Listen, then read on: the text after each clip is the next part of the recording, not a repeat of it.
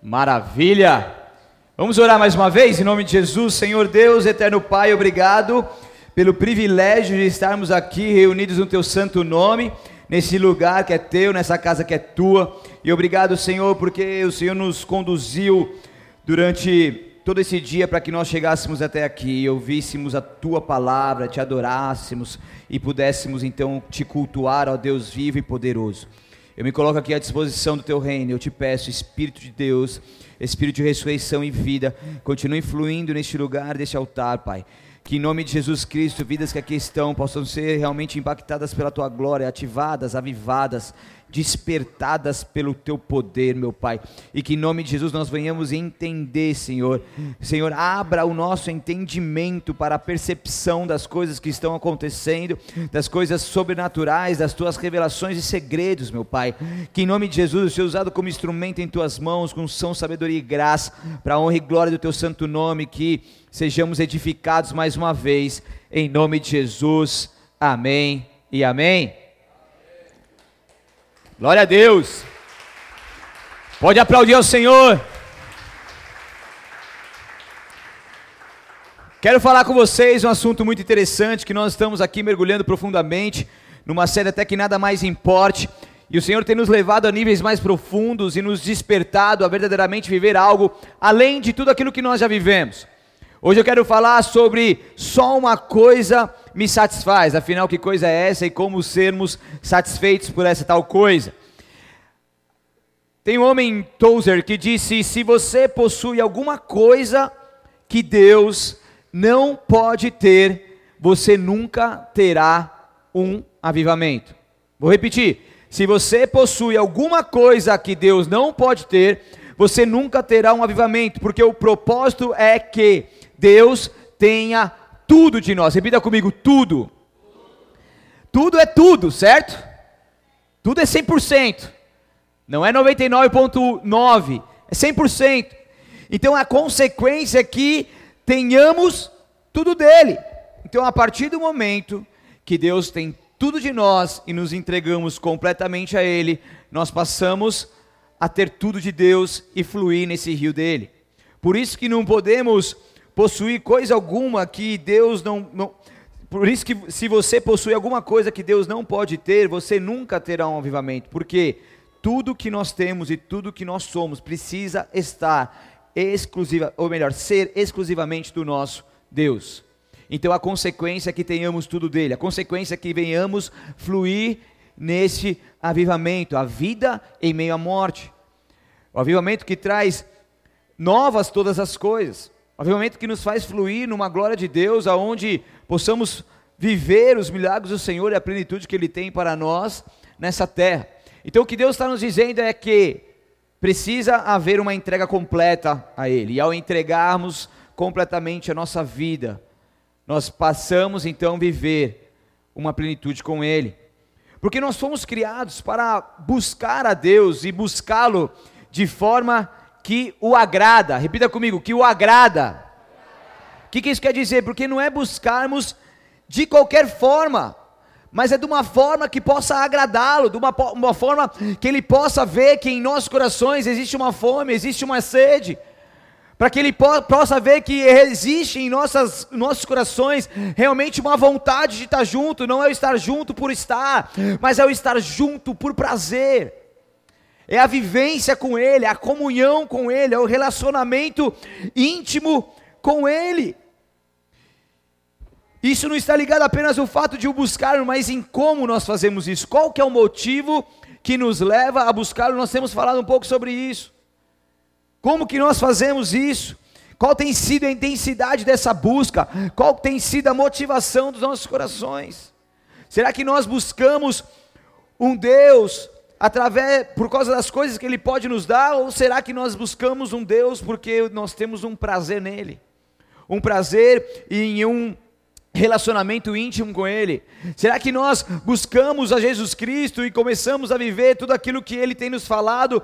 Mas será que nós só ouvimos isso? Será que nós só temos uma informação? Ou será que nós estamos dispostos a colocar toda essa revelação, todo esse conhecimento e entendimento, para que nós possamos colocar em vivência no nosso dia a dia?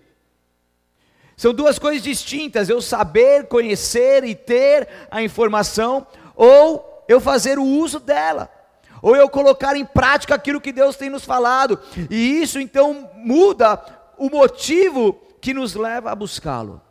Eu busco porque eu preciso de coisas, ou eu busco porque nada mais me importa? Então existe um padrão que só é alcançado quando ele se torna o mais importante mais importante do que qualquer coisa. Quando nós o amamos acima de todas as coisas.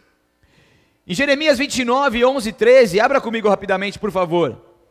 Nós vamos entender um pouco mais. Estou em introdução ainda e logo a gente vai entrar para a palavra. Então aperte seus cintos que nós vamos decolar e voar alto hoje, amém?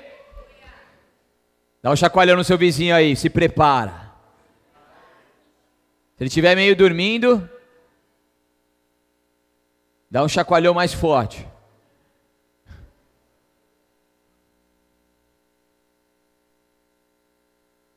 Jeremias 29, versículo 11, diz assim: muito conhecido por todos nós esse versículo: Se me buscares de todo o coração, me encontrarão, porque eu sei os planos que tenho para vocês, diz o Senhor. São planos de bem e não de mal, para lhes dar o futuro pelo qual anseiam. Naqueles dias, quando vocês clamarem por mim em oração, eu os ouvirei. Então entenda uma coisa: Jeremias estava profetizando para o povo de Israel, mas logicamente que essa palavra que é viva e eficaz também tem muito a nos ensinar nos dias de hoje. Então, fazer alguma coisa de todo o coração é fazer alguma coisa com todo o prazer fazer alguma coisa com sinceridade, com tudo o que temos, com toda a nossa motivação, concentração. Então a nossa busca tem que ser verdadeira e tem que haver então uma entrega completa a Deus. Eu busco de todo o meu coração, com tudo que tenho, com tudo que eu sou. E daí se eu faço isso, concentrado nisso, entendendo o que é isso, eu então encontro a Deus. Então não é uma busca mais ou menos, ó, oh, Deus está aqui, tá, e quem buscá-lo encontrará, e você vai lá. Eu, eu não gosto de procurar as coisas. Eu sou um cara meio sistemático, eu gosto das coisas tudo organizado. Então eu gosto de colocar a chave sempre no mesmo lugar, daí vem a, uma, uma mulher maravilhosa que eu tenho na minha casa, eu não posso falar mal dela que ela não está aqui. E daí ela sai com o carro e quando ela volta, ela põe a chave em outro lugar. Daí não é que eu sou chato, é que eu sou organizado, porque eu não gosto de ficar procurando. Daí onde está a chave? Ah, está em cima da mesa, acho que está no painel. Cara, coloca no mesmo lugar e pronto. É simples. É ou não é? Lógico que é simples. Coloca lá um, um pendurador de chave na porta da sua casa. Chegou em casa, pum, já era. Para que colocar a chave cada hora no lugar? Fala para mim. Tem sentido isso? Não tem. que eu estava dizendo então? Que eu não gosto, eu gosto de deixar as coisas organizadas.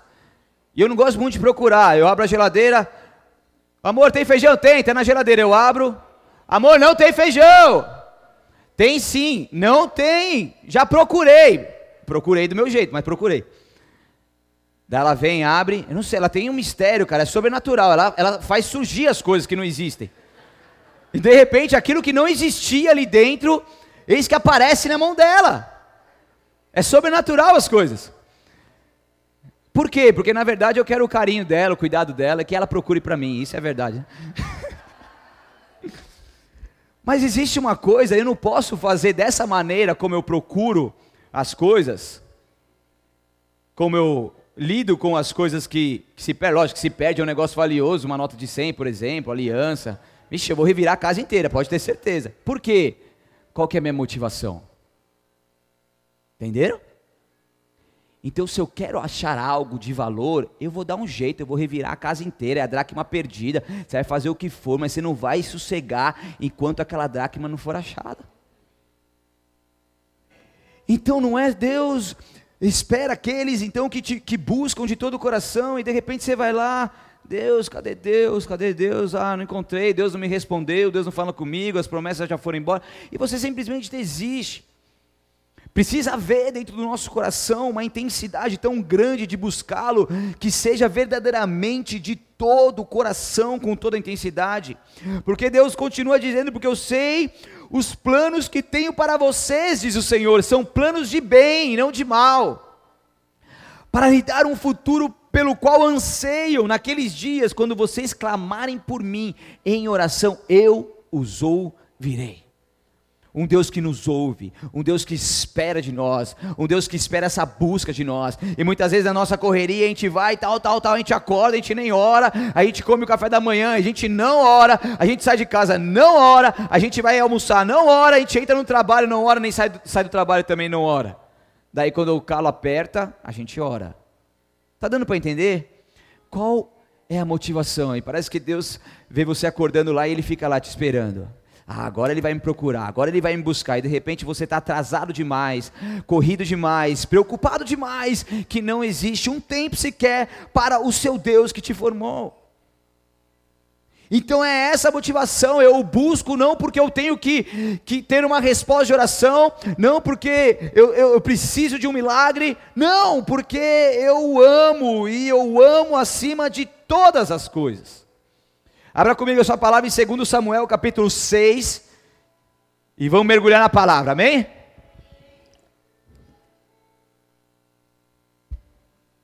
Segundo Samuel 6, 12.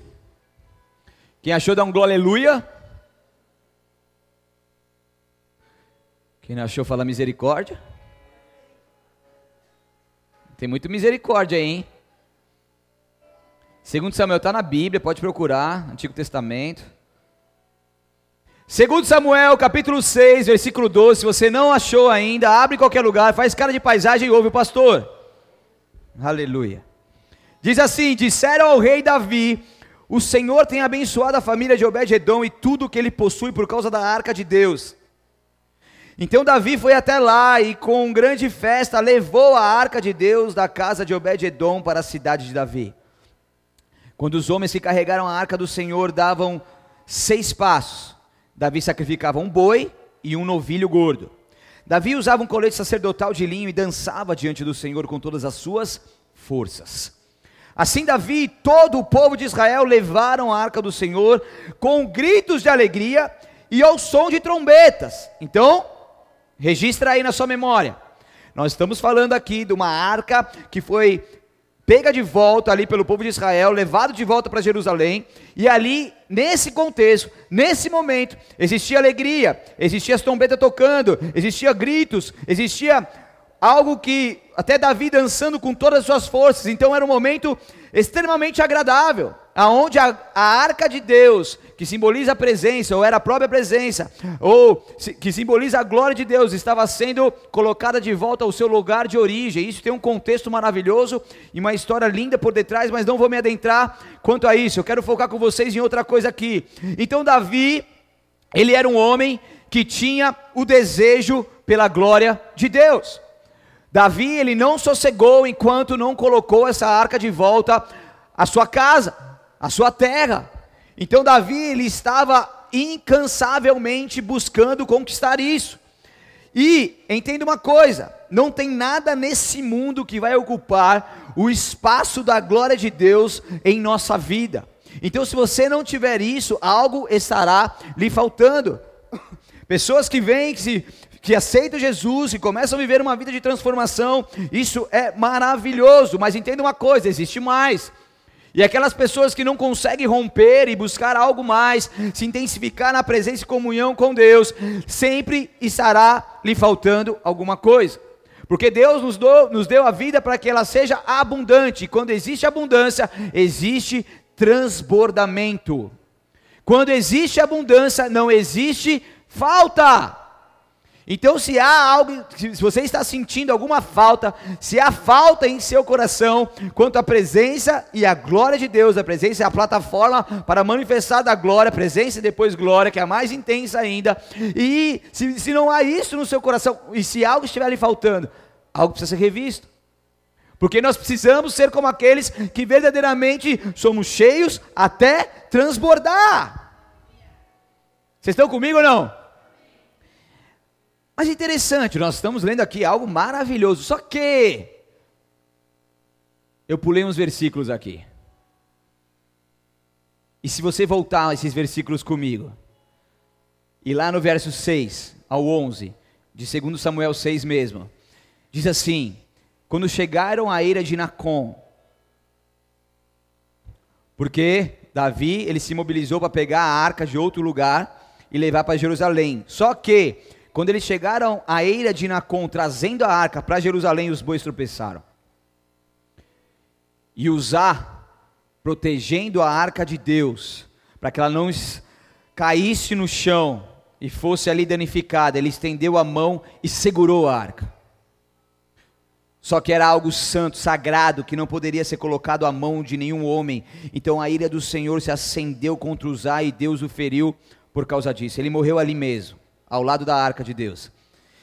E Davi ficou indignado porque a ira do Senhor irrompeu contra Uzá e chamou aquele lugar de Pérez Uzá, como é conhecido até hoje. Davi teve medo do Senhor e perguntou, foi buscar a Deus: como poderei levar a arca para que essa tragédia não venha ocorrer de novo quando eu estiver no caminho? Grifo meu. Então resolveu não transferir mais a arca do Senhor para a cidade de Davi. Ele esperou a poeira baixar, ele tomou uma decisão, e, ao invés disso, o que ele fez? Levou para a casa de Obed-Edom, na cidade de Gate. A arca do Senhor ficou na casa de Obed-Edom, em Gate, por três meses. E o Senhor abençoou Obed-Edom e toda a sua família. Então, olha comigo. Muitos anos se passaram e a arca não estava mais com Jerusalém. Décadas se passaram, mas ali eles tomaram uma decisão e Davi encabeçou essa decisão e foi retirar essa arca. Mas ao retirar essa arca, levando para Jerusalém, eles têm uma tragédia. E, devido a essa tragédia, ele fala assim: vamos dar um tempo. Vamos ver o que Deus quer. Eu não vou arriscar meus homens, eu não vou continuar dessa forma. Vamos colocar na casa de Ebed-Edom e depois a gente pensa o que a gente faz. Foram embora, a, a arca ficou lá por três meses e depois eles tomaram uma decisão de sair, de tirar de Obed-Edom, da casa de Obed-Edom e finalmente levar para Jerusalém. E daí entra o contexto que nós lemos aqui no começo. Estão comigo? Então isso foi uma tragédia para Davi e todo o povo. E isso nos mostra que nós não vamos ter a glória de Deus e levar essa glória de Deus somente com danças, festas e alegrias. Mas antes disso, existe o choro, existe a lágrima, existe o arrependimento, existe o clamor, existe o ajuste, o alinhamento, existe a dor, existe a tristeza muitas vezes daquilo que nós estamos passando. Mas entenda uma coisa: se nós superarmos tudo isso em Cristo Jesus, nós conseguiremos passar o outro lado, com a arca em nossos ombros, levando a glória de Deus, com alegria, com danças, com gritos, com trombetas. Então a glória de Deus não é algo acessível assim, ó, toma, de pronto acabou. É algo sem preço, não. É algo que exige de nós. Exige o nosso posicionamento, exige o nosso arrependimento, existe o nosso choro, existe a nossa dor, exige as traições que vamos passar, as rejeições, exige tudo isso, para que nós possamos ser provados e aprovados. Mas enquanto nós entendemos isso, nós vamos romper e viver aquilo que Deus tem para nós. Entenda uma coisa: as tragédias da vida não podem nos paralisar. Fala para o seu vizinho: a tragédia não pode te paralisar.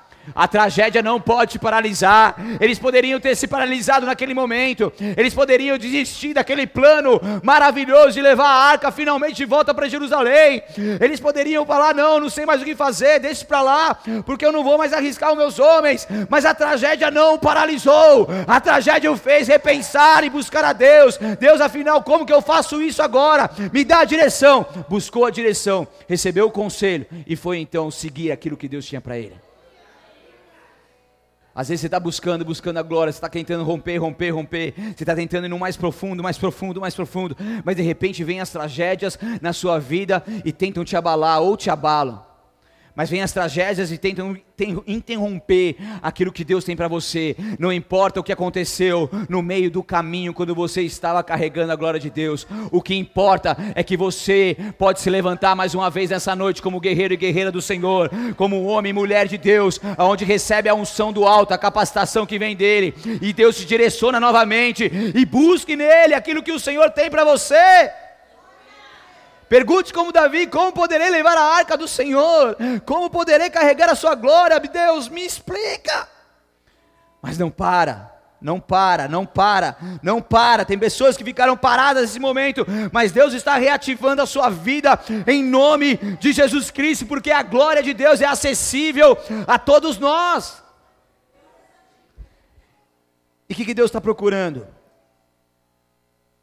Pessoas in incansáveis pela glória de Deus. Pessoas que, mesmo em meio às tragédias, não cansam de continuar carregando, tentando e perseverando. É interessante que a Bíblia tem umas coisas meio doidas assim nesse contexto.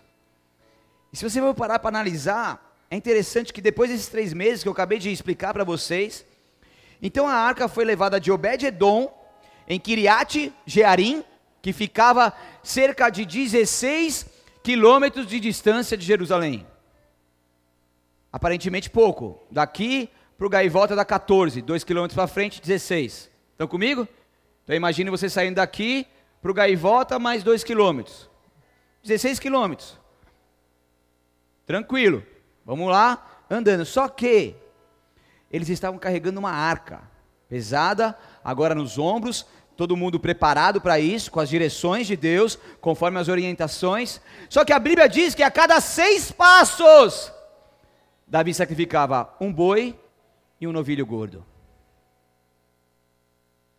Um, dois, três, quatro, cinco, seis. Para tudo, sacrifica. Um boi, um novilho gordo. Sacrificou, vamos de volta. Um, dois, três, quatro, cinco, seis.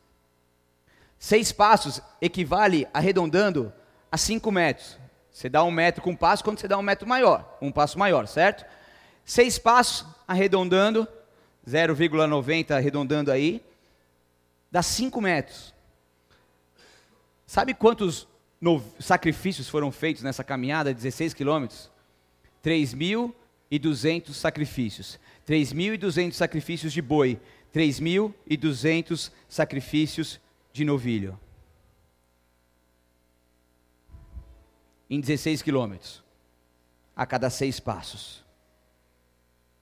Deus procura pessoas incansáveis. Talvez nos primeiros dez sacrifícios, muitos de nós já teríamos desistido. Poucos chegariam no 100, talvez nenhum nos 3.200 mas eles estavam com objetivo. Eles estavam entendendo aquilo que eles estavam fazendo. Eles tinham convicção dessa importância para o teu povo. E nada os parou. Nada os parou. E é interessante que isso fala de sacrifício e muitos de nós já vivemos e já fizemos muitos sacrifícios. Mas muitas vezes nós ficamos presos em sacrifícios do passado. Deus já exigiu diversos sacrifícios de mim, mas eu entendo que esses sacrifícios já foram colocados no altar. O fogo já queimou, consumiu, já sumiu como um aroma suave ao Senhor. Ficaram as cinzas no altar e essas cinzas já foram retiradas. Posso ter benefícios ainda desse sacrifício? Sim, como o sacrifício de entregar a minha vida, a minha família e da minha esposa no altar de Deus. Foi um sacrifício que queimou, ainda tem os benefícios da manifestação da glória de Deus quanto a isso, mas isso já queimou. Eu lembro que eu ficava muito naquilo, né, tal, nossa, dei minha vida, larguei mão de tudo e tal. Daí Deus falou muito claramente, filho, eu já recebi isso. Eu já entendi. Mas eu espero outro sacrifício de você agora. Muitas vezes a gente fica preso no sacrifício que a gente fez no ano passado, no começo da nossa conversão e tentando arrumar crédito nisso. Mas o que está dizendo? Que o nosso sacrifício tem que ser a cada alguns passos com Deus. A cada alguns passos que você der com o Senhor, Ele vai te exigir um sacrifício. E você vai lá e entrega no altar dele esse sacrifício. Depois, se você der alguns outros passos, ele vai te exigir um outro sacrifício. E você não vai poder falar assim, Deus, mas eu já fiz isso aqui agora, tá? Mas aquilo lá já queimou, já foram retiradas as cinzas, agora eu quero isso. E o que você vai falar? Você vai parar e não vai romper e viver a glória de Deus? Ou você vai falar assim, tá bom, Deus, eu estou entendendo. Porque nada que Deus te pede é sem propósito. E tudo aquilo que Deus te pede é porque Ele tem algo muito maior para te dar lá na frente. Muito maior. Então sacrifique o que for necessário e continue avançando em nome de Jesus, porque Deus procura, Deus procura pessoas dispostas a pagar o preço necessário, pessoas incansáveis em sacrificar, pessoas que deram tudo para Deus até que a sua glória venha. O altar com fogo que nunca acaba, o sacrifício que o fogo consome a glória que vem, o incenso que sobe, o sacrifício que se vai, as cinzas que ficam, as cinzas que são retiradas, o sacrifício novo que se coloca de novo. É de glória em glória. Se é de glória em glória, é de sacrifício, sacrifício em sacrifício. É de vitória em vitória. Se é de vitória em vitória, é de batalha em batalha. Então, quando Davi chegou à cidade, depois dessa longa jornada, tudo ensanguentado, exausto, depois de ter feito 3.200 sacrifícios mais ou menos, ele não via a hora de chegar em casa, ele não via a hora de ver aquela promessa se cumprindo. E ele chega na casa dele, mas de repente, segundo Samuel 6,16, enquanto a arca do Senhor entrava na cidade de Davi, aonde estava ali sendo cumprido tudo aquilo que Deus prometeu, ele estava visualizando o seu sonho acontecendo. Mical, colocada aqui, é sua esposa, mas colocada como filha de Saul, revelando então o orgulho do pai. Isso vem para exaltar realmente essa esse malefício dessa pessoa de Mical. Mical, filha de Saul, olhava pela janela. Quando viu o rei saltando e dançando diante do Senhor, saltando e dançando de êxtase de alegria, saltando e dançando porque ele estava ali finalmente cumprindo aquela promessa de Deus, vivendo aquela promessa de Deus. Saltando e dançando porque depois de décadas a, a arca de Deus foi colocada de volta em Jerusalém. Saltando e dançando, feliz da vida, eis que a sua mulher encheu-se de desprezo por ele. Esse homem talvez estava vivendo o melhor momento da sua vida. A arca era um símbolo maravilhoso naquela época, talvez o mais importante. E aquele homem tinha conseguido realizar aquele sonho, e ele estava ali em êxtase, dançando, cantando, pulando de alegria porque a alegria era tão grande que ele não conseguia ficar parado, ele tinha que pular. Já pulou de alegria? Meu filho e minha filha pulam direto de alegria. Alegria é tanto que você não se contém, você vai pulando, obrigado, Senhor, obrigado, obrigado. Mas eis que de repente, numa janela, vê uma mulher e a mulher dele, e o olha com desprezo. Entenda uma coisa: quando você estiver ali rompendo em fé, vivendo a promessa, cheio de alegria, pulando, exaltando, gritando, tocando as trombetas, porque a promessa se cumpriu, pessoas olharão para você com desprezo. Pessoas olharão com você com cobiça, com inveja. Pessoas olharão e vão falar assim: nossa, como que é possível? Falarão mal de você, querão, vão querer colocar terra no seu poço. Mas entenda uma coisa: se você quer viver algo novo com Deus, até que nada mais lhe importe, você tem que saber lidar com os desprezos de outras pessoas. Você tem que saber lidar com isso. Você tem que saber lidar quando as pessoas colocarem ou quiserem lançar coisas contra a sua vida. Você tem que saber lidar com isso. Interessante que essa pessoa era a mais próxima desse homem, a sua esposa. Infelizmente, muitas pessoas próximas são levantadas para tentar entulhar os nossos poços, para tentar jogar um balde de água fria na nossa alegria. Mas a gente precisa saber lidar com isso. Porque o viver a glória de Deus exige processos, como eu mencionei aqui, vários processos. Teve tristeza, teve tragédia, teve morte, teve conquista, teve desprezo, mas teve a conquista novamente. Porque aquele que está convicto naquilo que quer, até que nada mais lhe importe, os desprezos não lhe importarão. Como postei esses dias, a opinião dos outros só serão opinião dos outros. O que os outros vão falar só serão simplesmente assuntos que não nos atingem mais. Porque tem pessoas que estão preocupadas demais com a sua reputação, mas entenda uma coisa: vaso que é vaso não tem reputação, ele só carrega a glória de Deus. Nossa, que vaso bonito. Não, o vaso não importa, o que importa é o que está dentro. O vaso que é vaso, ele carrega a glória de Deus, ele não liga para a sua reputação, ele, na verdade ele não tem reputação. Então, igreja, nós precisamos entender que aquilo que Deus tem para nós é algo grande, é glorioso, é forte. Mas nós temos que pagar um preço necessário, até que nada mais nos importe, mas entendendo que o nosso Deus está conosco em todo momento e não haverá tra tragédia, não haverá cobiça, não haverá obra das trevas, não haverá desprezo, difamação, inveja, nada que nos paralisará de vivermos a glória de Deus. Você crê?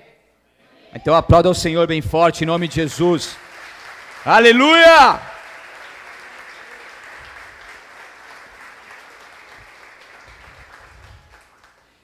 Falando em carregar a arca da aliança, na Bíblia fala sobre os coatitas. Israel tinha 12 tribos provenientes dos filhos de Jacó, mas além dessas 12 existia uma parte que chamava a tribo de. Faz o. Cadê o, o grilo, Beto? A tribo de. Olha o grilo. Qual que era a tribo a parte que, que cuidava das coisas do tabernáculo? Oxe, mano, vocês precisam mergulhar na palavra, hein? É, depois que alguém falou, vocês falam mais alto, né? Quem que falou primeiro? Eu ouvi uma mulher falando, Levi. Foi aí? Levi, gente. Essa tribo, cara é esperto, né? Ouviu Levi. É Levi, Levi, Levi. Fala primeiro, Levi. Levi, entenda uma coisa, foi uma das doze, um dos doze filhos do patriarca Jacó, separado dentre todos os seus irmãos para, juntamente com a sua família, servir a Deus como sacerdote. Levi era uma tribo, mas era separada das doze. Levi, para você ter uma ideia, não tinha terra para ele, sabia disso? Sabe o que aconteceu com Levi? Eles ficaram no meio de todos os povos, porque eles eram referências de como lidar com as coisas de Deus, e no meio dos povos ele conseguia, então, ensinar os povos a continuar seguindo os caminhos de Deus para eles não se perderem, por isso que eles ficavam espalhados. Interessante, né? Sabia disso? Então, Levi gerou Gerson, Coate e Merari, ok? Três principais famílias que deram então os coatitas, os gersonitas e os meraritas. Os gersonitas e os meraritas, eles levariam então as cortinas do templo, suas estruturas pesadas, a porta e os demais utensílios. Tribo de Levi, separada para esse ato com o tabernáculo, é, então era subdividida em três. As duas gestionitas meraritas cuidavam dessas estruturas pesadas. Mas aos filhos de Coate, nada deu, número 7 e 9, porquanto a seu cargo estava o santuário, e o levavam aos ombros. Entende o mistério que Deus quer falar conosco aqui nessa noite? Então eles não levavam a, a arca em carroças puxadas por bois, eles tinham que caminhar quilômetros e quilômetros com utensílios nos ombros. Os coatitas, tribo separada da separada para levar as coisas nos ombros. Então a arca da aliança, a função deles era levar ela no ombro, por isso que ela tem ali a madeira de acácia revestida com ouro, aquele, aqueles dois pedaços de madeira de acácia, onde quatro pessoas então levam, cada um em um ombro. Estão comigo ou não? Então, por isso que funcionava dessa forma. Então Deus continua levantando uma geração, assim como os levitas e coatitas, que não se corrompe, mas que continuam levando a glória dele por onde passar, carregando nos ombros aquilo que é sagrado, aquilo que é de Deus, e por onde passar, leva isso.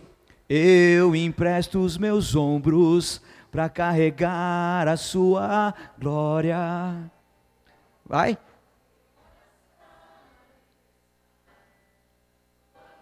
Aleluia. Eu empresto os meus ombros para carregar a sua e por onde eu passar manifestar a sua glória. Entendeu de onde veio isso? É emprestar os ombros para carregar a glória de Deus. E essa glória custa caro, como a gente viu aqui. Mas por onde passarmos, nós manifestarmos essa glória. Por onde nós passarmos, nós levarmos vida às pessoas. Nós levarmos uma palavra rema, onde existir ali uma pessoa em situação de morte, morte em todos os sentidos da vida. Você vai ali, você leva a vida. Você leva a glória, esse rio que flui e traz grandes coisas, que faz grandes coisas acontecerem. Então as coisas de Deus, as coisas de Deus, os levitas então colocavam as coisas de Deus acima das suas coisas pessoais, inclusive da própria família, e por isso que Deus abençoava, nada lhe faltava. Os coatitas faziam todas as coisas que Deus ordenara, ordenara. Os coatitas também cuidavam da preparação do pão, de pilha para, os, para o sábado. Outros participavam da limpeza da casa de Jeová nos dias do rei Ezequias. Enfim, esses homens eram separados por Deus para grandes coisas e também para carregar a glória dele. Então nós também, nós não fomos escolhidos por Deus para levar a nossa obra, a obra de Deus de qualquer maneira, mas de trabalharmos em adoração a Deus em todo momento de, de levarmos a obra do Senhor, de trabalharmos na obra do Senhor com temor e com tremor, em adoração a Ele. Então existe na Bíblia Sagrada uma lei chamada lei da reciprocidade. Repita comigo, lei da reciprocidade. O que, que, é isso, pastor? Pergunta, o que, que, é isso? Olha como vocês interagem, coisa linda, mano.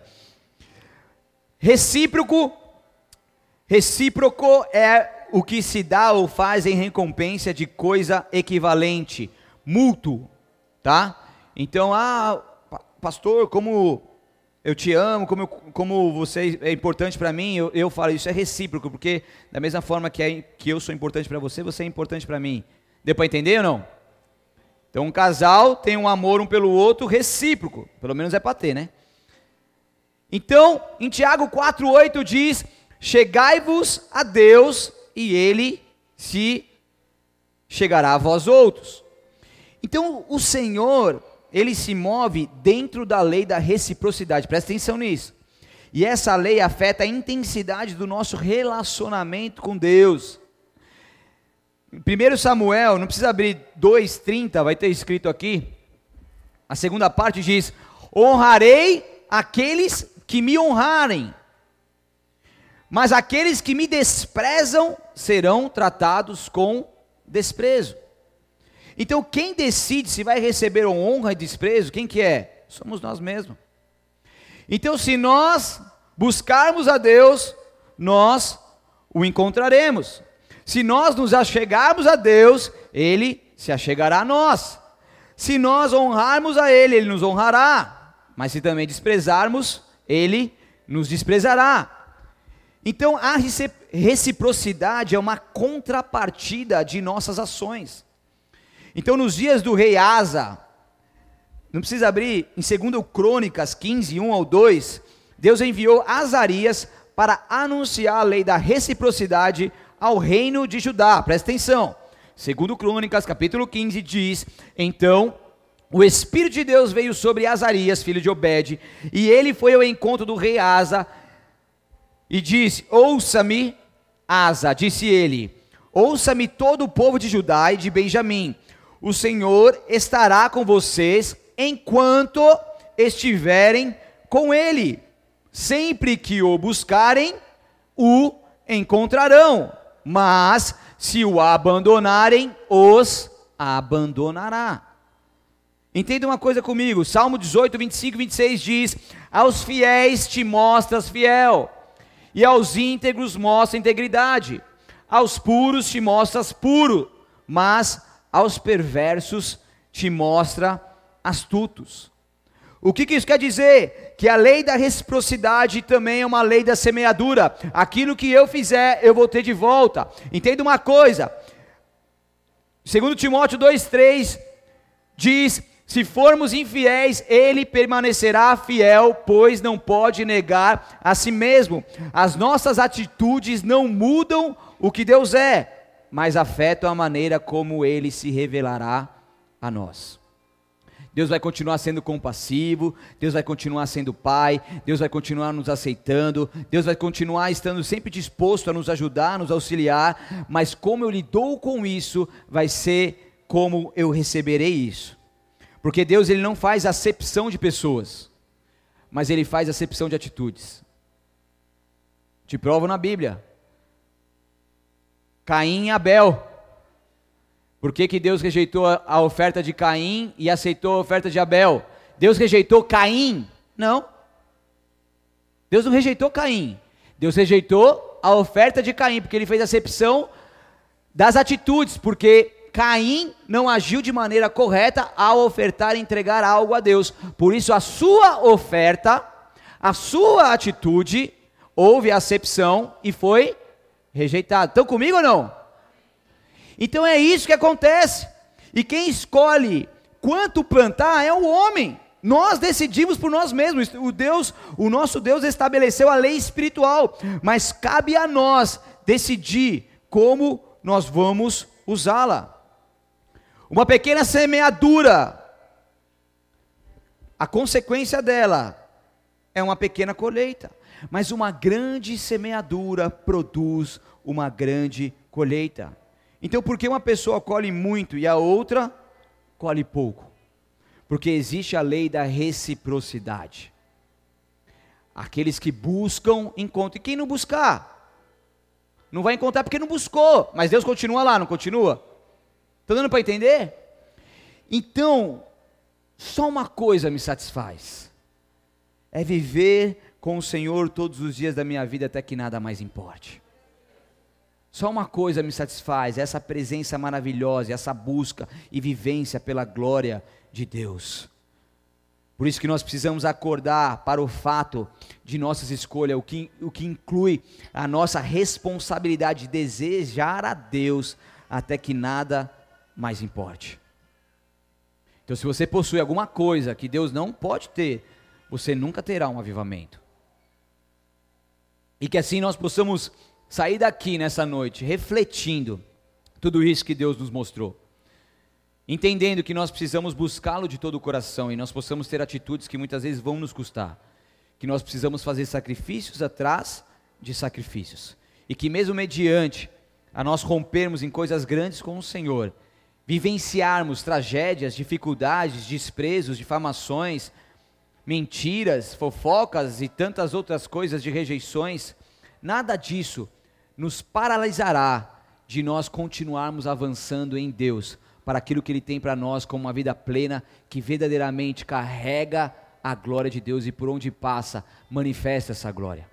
É isso que Deus tem para mim e é isso que Deus tem para você. Feche seus olhos, abaixe sua cabeça por um instante. Glorificado seja o nome do Senhor. Talvez você está aqui nessa noite, você ouviu tudo isso você quer viver uma vida que nada mais lhe importe. Você quer viver uma vida que só uma coisa te satisfaz, que é Deus, que é exclusivamente Ele. Deus falou com você, Deus te chacoalhou aí na sua cadeira. Você sentiu algo diferente, um fogo queimou o seu coração. Você sentiu uma emoção e quebrantamento. Isso é obra do Espírito Santo de Deus, isso não é obra de homens.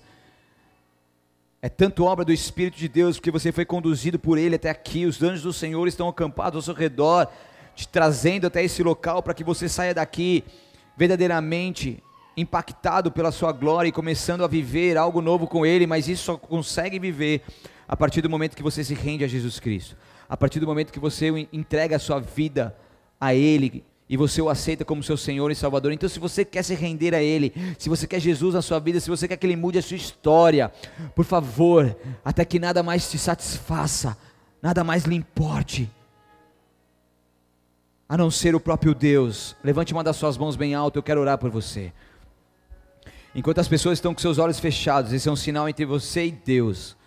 Porque se você sair daqui e perder essa oportunidade, Talvez seja tarde demais. Deus está te dando uma oportunidade única agora. Uma simples oração mudará a sua história. Então, se você é essa pessoa, por favor, levante uma das suas mãos bem alto e faça melhor, fique de pé no seu lugar. Eu quero orar por você. Comece agora uma atitude de fé. Comece agora a sacrificar a sua vida. Comece agora a renunciar às suas vontades, por amor a Ele. Um Deus que você resolve amar acima de todas as coisas. Nada mais te importa. As pessoas que estão ao seu redor não te importam mais. A sua vergonha não te importa mais porque você foi chamado por Ele. E Deus está fazendo algo aí dentro já. Ele já começa a fazer algo aí dentro. Se é mais alguém, levante do seu lugar rapidamente. Repita assim comigo, Senhor Jesus. Eu creio que sem Ti nada eu sou. E nessa noite eu me arrependo dos meus pecados. Te peço perdão por eles. Lava-me com Teu sangue me purifica e justifica, me santifica, porque a partir de agora eu sou totalmente teu.